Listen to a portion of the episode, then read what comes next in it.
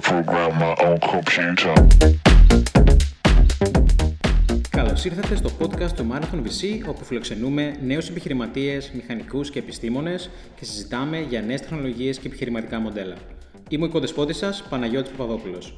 Αν σας αρέσει το podcast αυτό, αφήστε μας ένα review στο iTunes ή σε ποιο άλλο service χρησιμοποιείτε και βοηθήστε άλλους ακροατές να ανακαλύψουν το podcast και το περιεχόμενό του. Τέλος, βεβαιωθείτε ότι μας ακολουθείτε στο Twitter στο Marathon_VC. Φίλοι του Marathon VC, γεια σας. Σήμερα έχω την ξεχωριστή χαρά να φιλοξενήσω τον Παναγιώτη Θωμάκο, engineer στη Strava για τα τελευταία 8 χρόνια, το δημοφιλές application για να κάνουμε track δραστηριότητες όπως ποδηλασία, τρέξιμο, κολύμπι, καγιάκ και αρκετά άλλα.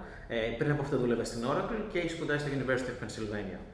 Το σημερινό μας podcast θα γίνει στα αγγλικά, μιας και ο Παναγιώτης ζει στην Αμερική για τα τελευταία ίσως 15 χρόνια.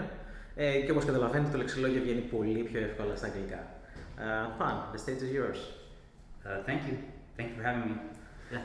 It's cool. So yeah, it's really interesting to see that you moved from a very structured world like Oracle to a young startup of three when you started, which is Strava. Can you describe us, how was the transition from an enterprise world to such an early stage startup, and how maybe the world now looks today? Yeah, so when I first moved from Oracle to Strava, at Oracle I was working in a shipping and logistics product, and we were writing primarily like SQL and Java, and the biggest differences for me were, first of all, moving from a team of hundreds, if not thousands. I think the individual team was definitely hundreds, the company obviously thousands. Build cycles that used to take multiple hours, we'd have an individual build engineer that would let you know when the build was complete. Moving from that kind of world to a world where we had no testing culture at all. There were just three developers kind of hacking on the site.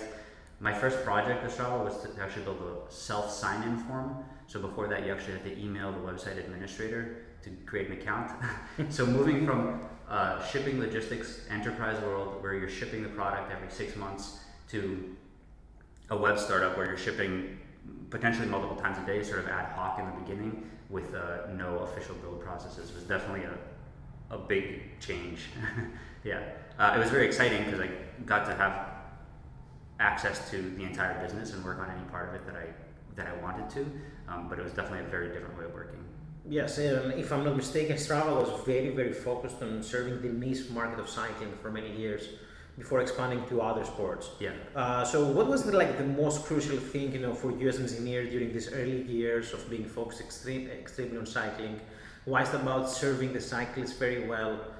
Were there any product requirements or some product things related to cycling that made the whole testing and the whole product more difficult?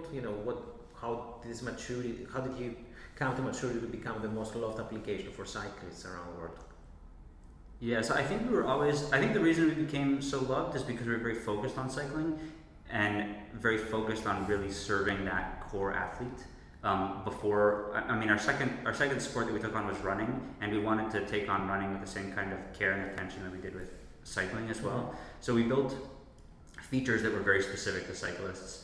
One of our early features was automatic climb detection. So if you went up a hill and it had a certain percent grade for a certain amount of time, maybe it could flatten out a little bit and then continue going up. We would automatically detect that as a climb. We'd automatically categorize it. So cyclists use category 1 to 5, I think, for climbs and the difficulty of them. And we'd automatically categorize those climbs for you. So when you actually looked at your data, you got all your climbs categorized, and you could name them and you could track yourselves on them. And that kind of was a killer feature for us. Nobody else was doing that kind of thing at the time, and automatically detecting when other people did those same climbs. So being able to just continue building features like that were very targeted to that particular sport, I think is what really differentiated us in the beginning. Yeah, definitely. And as a cycling geek, I can advocate that we are data nerds. So what do you think was very crucial there? It was the user experience for cyclists, and it was also the data, as you described, discovering segments around the world. I can go cycling here in Athens and Strava will find new segments for me. What was for an engineering point of view, the biggest struggle for you back then? So especially in the beginning, like you said, cyclists are data geeks. They want to see a lot of data, and that can make for a very cluttered UI and a very confusing experience.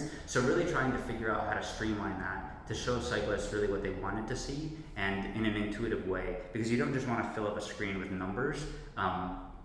or you might want to provide that view eventually, but you don't want to have that be the first user experience. You want to kind of guide people through that. So really figuring out how to present a data-intensive UI in a very user-friendly way in the beginning was definitely a big challenge.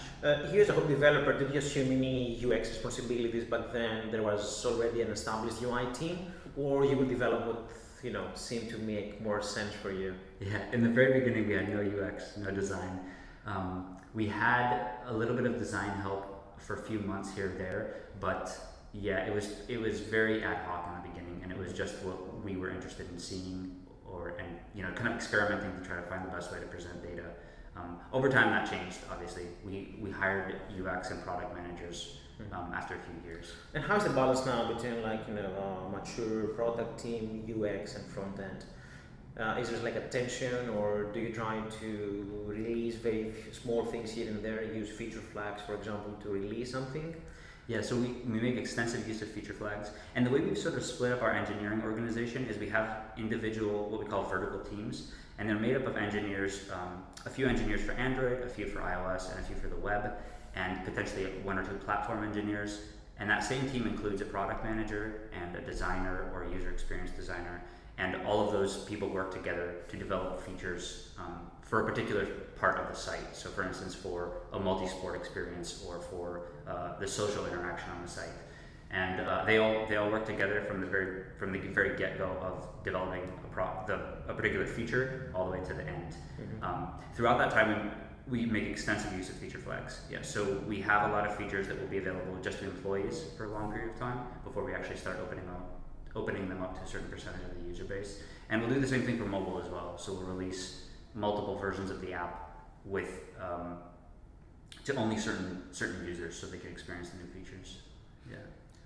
Okay, and I guess then you have a very robust and sophisticated data analytics team to make sense of all the logs and the analytics you gather from the different features you release, and eventually you may want to graduate some of them to the larger user base. Yeah, that's actually an area that we are focused on hiring for a lot right now is the data analytics and data pipeline. We collect a lot of data, especially just about how our users are using the app and how they're engaging with it, and making sense of that, finding an efficient way to have that data analytics pipeline work so that our analysts can really give us valuable information from that data is particularly challenging right now.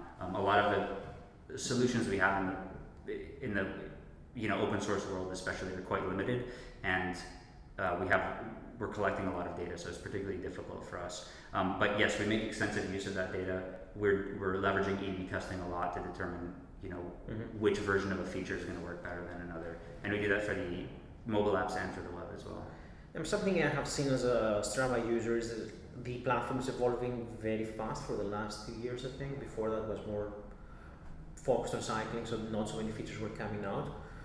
So I guess there's a lot of pressure on your team and the front end to continuously add new features or redesign. And I guess you may have to rewrite a few things more than once. And always, engineering will always try to use what is the newest and the cool because it makes them more productive and it's more interesting. But then the business is going to push back because they would like to refine something or its stability, versus having take the bet and the time and the cost of rewriting parts of the solution. So what's your experience there? What your team has accomplished in order to have the velocity that we see from Strava, but at the same time be on the edge as much as possible? Yeah, so I would say two things there. We are a very product-driven and results-driven organization. So we're very focused on the product and the end user, and we do care about results and getting to the final product. And I think more often than not, the difficulty is making sure that our platforms are up to date or staying up to date with the technology, because there are probably fewer advocates for that within the organization than there are for just making the platform and the product better. Part of that is because a lot of the people that work at Strava are cyclists and runners as well. Not everyone, obviously, but they want new and cool things out of the product as well. So the challenge has really been making sure that we can carve out time to continue to update our platforms and use newer technology that's going to allow us to either move faster or iterate on our ideas more quickly. Do you do the iteration in an iterative way, or perhaps you may start fresh, for something, do you use it, so maybe web components, or do you branch out and start afresh when you want perhaps to architect things, or you like to do like the minimum? Yeah, we tend to do the minimum change possible. There are a few cases where we'll branch out and rewrite something completely. So a recent example of that has been the way we redid our leaderboard infrastructure. So when you ride or run a particular segment of road, you stack up against other people all over the world that have ridden that same segment, against other people in your age category, against other people in your particular chosen gender category, whatever the case might be. So that's a pretty complex system. And when we rewrote that system, we just rewrote it completely from scratch. Our old system was not able to keep up with the volume of data we were getting. But when you look at other cases like redesigning the feed, for instance, which is sort of the news page that shows you all the activities that your friends are doing in your own, that is something that we've iterated on slowly over time, and we kind of like continue to develop that within our main Ruby on Rails application, and we just make smaller and smaller changes over time. Okay, so we just talked about a lot of small changes over time, which I guess puts a lot of pressure on the engineering team to continuously integrate new parts of the software and release. So perhaps could you describe us a little bit, how the CI/CD infrastructure looks for Strava? Do you push out automated builds in the master, or do you have some sort of QA period of testing, and after you do this discovery, this phase, then you graduate to the app stores? Yeah, so for the mobile apps and the web, things look a little bit different. Both are using a fairly automated continuous integration, continuous delivery pipeline. So both for mobile and for web, we commit directly to master, and we have automated builds that kind of do just the basic sanity checking, run all of our unit tests, maybe some functional tests as well.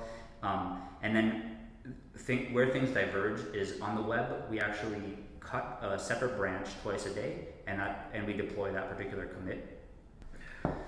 Yeah, and that particular commit that we cut, so we cut off the master branch for web twice a day, and that particular commit goes through some additional QA testing on the site. So those are tests that are driven by Selenium and Capybara, I think, is the backend that's actually driving that Selenium driver. It the bot actually clicks around on the website, makes sure it can upload files, things look okay, kind of does all that automated QA, and then we actually release that twice a day. And that's kind of an arbitrary commit. It just depends on when in the day master is at the front.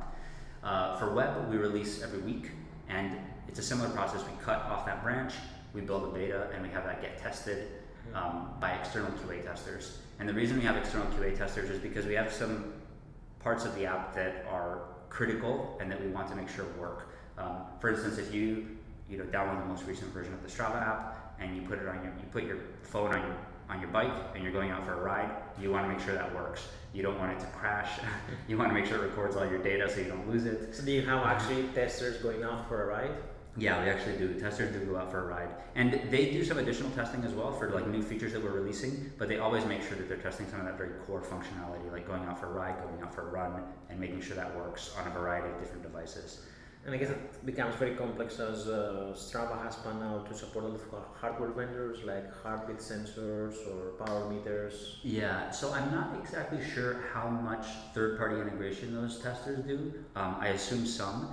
The other side of it is that every night we, as employees, get a bleeding edge version of the app that's cut off of master, and that's the version of the app that we're actually using daily. So, for instance, I run with a Garmin device. I'm daily, whenever I go out for a run, I'm actually testing the integration between that Garmin watch and my Strava app as well. So I know that things are working on a daily basis, even if it's not maybe the most recent beta that's going to go out.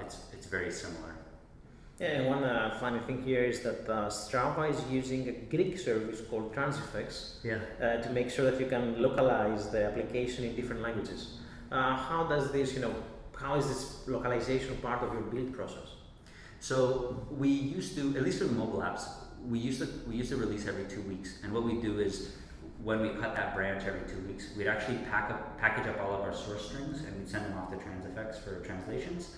And then we'd wait a while and then come back and we'd incorporate them into the app, and we'd release the app to the App Store. Are translators part of your team, or are you outsourcing to? We outsource that, yeah.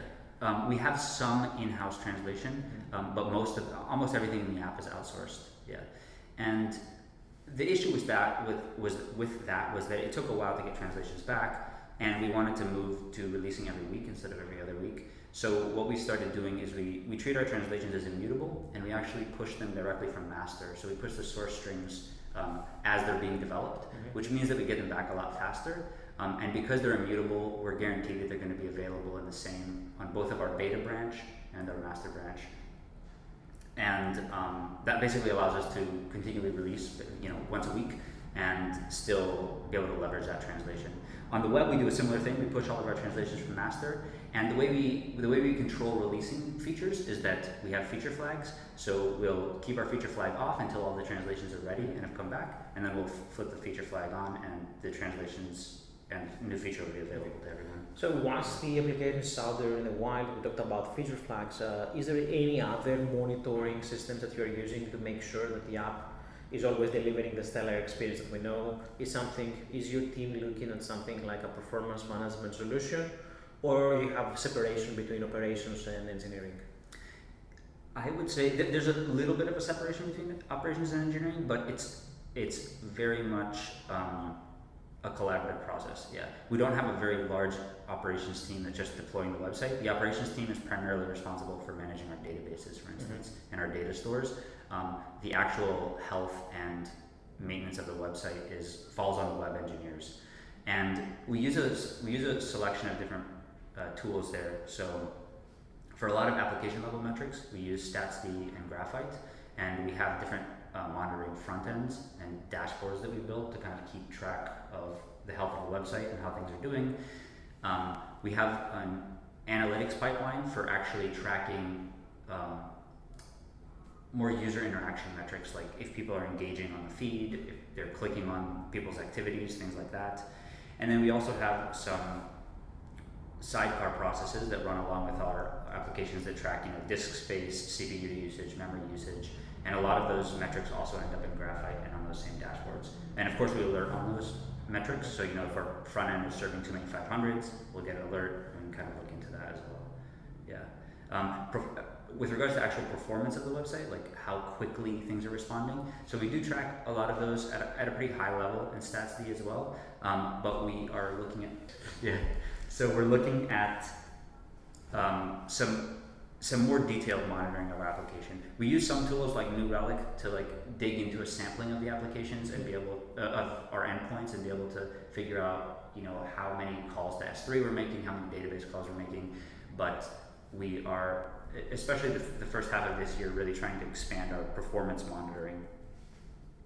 Okay, one thing, a lot of people, think that consumer applications are kind of easy, and of course nothing is easy until you do it at scale, is how much marketing and perhaps copywriting is going to affect, the early days of the user. Like, of course, one thing is what is in the application, how, a user will do something, how you build a habit, how you're going to re-engage the user with emails and so on. Do you have any stories to share, from before you had any kind of people like that in the team, and how things change when it comes to velocity or, feature request, when you started having, all these different people that took care of the engagement of the user? Yeah, so in the beginning it was very ad hoc, obviously. As you might imagine, we had no official marketing. So a lot of it was just, seeing that another company is sending you an email when you get a thumbs up on something, so then we'd send an email because we thought that was a good idea, and we were not tracking whether or not that was effective. Over time, obviously, that's grown. We have actual marketing, and we're tracking those types of clicks and engagements a lot more, and trying to build more re-engagement types of campaigns into the application. How all these copywriters, for example, they had an effect on the actual engagement, or it was actually the product by itself that was so viral? Yeah, so I think we were very fortunate in the beginning to have to have hit a nerve and be a very engaging product. A lot of our early growth was very organic and driven primarily through ambassadors and users that were just very passionate about the product. And over time, I think that's still the case. We just now have we're making more data-driven decisions now, and actually experimenting in different ways and trying to see if that's actually leading to more engagement and more use, or new users coming to the platform. Coming to a conclusion, last Christmas I think we saw some of the data that Strava posted, for example, like locating like military bases. So I guess the platform has moved like from a tool from cyclists, to track the performance, to a much bigger data platform. So the product has evolved. Perhaps there are other revenue streams besides the premium subscription. So if you would like to comment a little bit on what's the progression from a standalone application for tracking your performance to something much larger. Yeah, I think in the beginning we didn't really have an inkling of how useful data would actually be, and over time we realized that because we had a lot of data about how cyclists and runners were really moving around in spaces, we potentially had something that we could provide. And I don't remember how long ago, but a few years back, we developed a team inside of Strava called Metro, and right now they work with approximately 130 different municipalities across the world to help them develop new pedestrian walkways or cycling paths throughout a city, using anonymized Strava data to help to effectively help city planners determine where best to put bike paths or pedestrian walkways. No, that's very interesting. So that's the nice things about consumer products in general. Something looks like a toy, but eventually can tell you how to restructure your city, which is totally amazing. Yeah. So one last question for our audience panel is, maybe there's one new startup coming out of Greece, and maybe they would like to have Strava as a customer. Perhaps they do monitoring or feature flags or some sort of analytics. What would you like to see in such a new vendor for you to use them and adopt them within Strava? What usually do you want to see from such new upstart vendors? Yeah, I think right now our biggest challenge is that we have so much data and are potentially in such different formats that having a vendor that makes the transition of that data into the new platform very easy, and makes basically having a vendor that allows us to unlock our data in new ways and use it in new ways is really exciting for us right now. That's probably the place where we're struggling the most, is just getting better access to our data. The system data or the actual data that's being generated by the users? Use data of our applications, like analytics of how users are actually interacting with their platform. We have a lot of that monitoring in place, but it's difficult to make a lot of sense out of it and access it. Still most of the important tools are like time charts or some sort of let's say dump graphs or aggregations that don't tell you much of the story.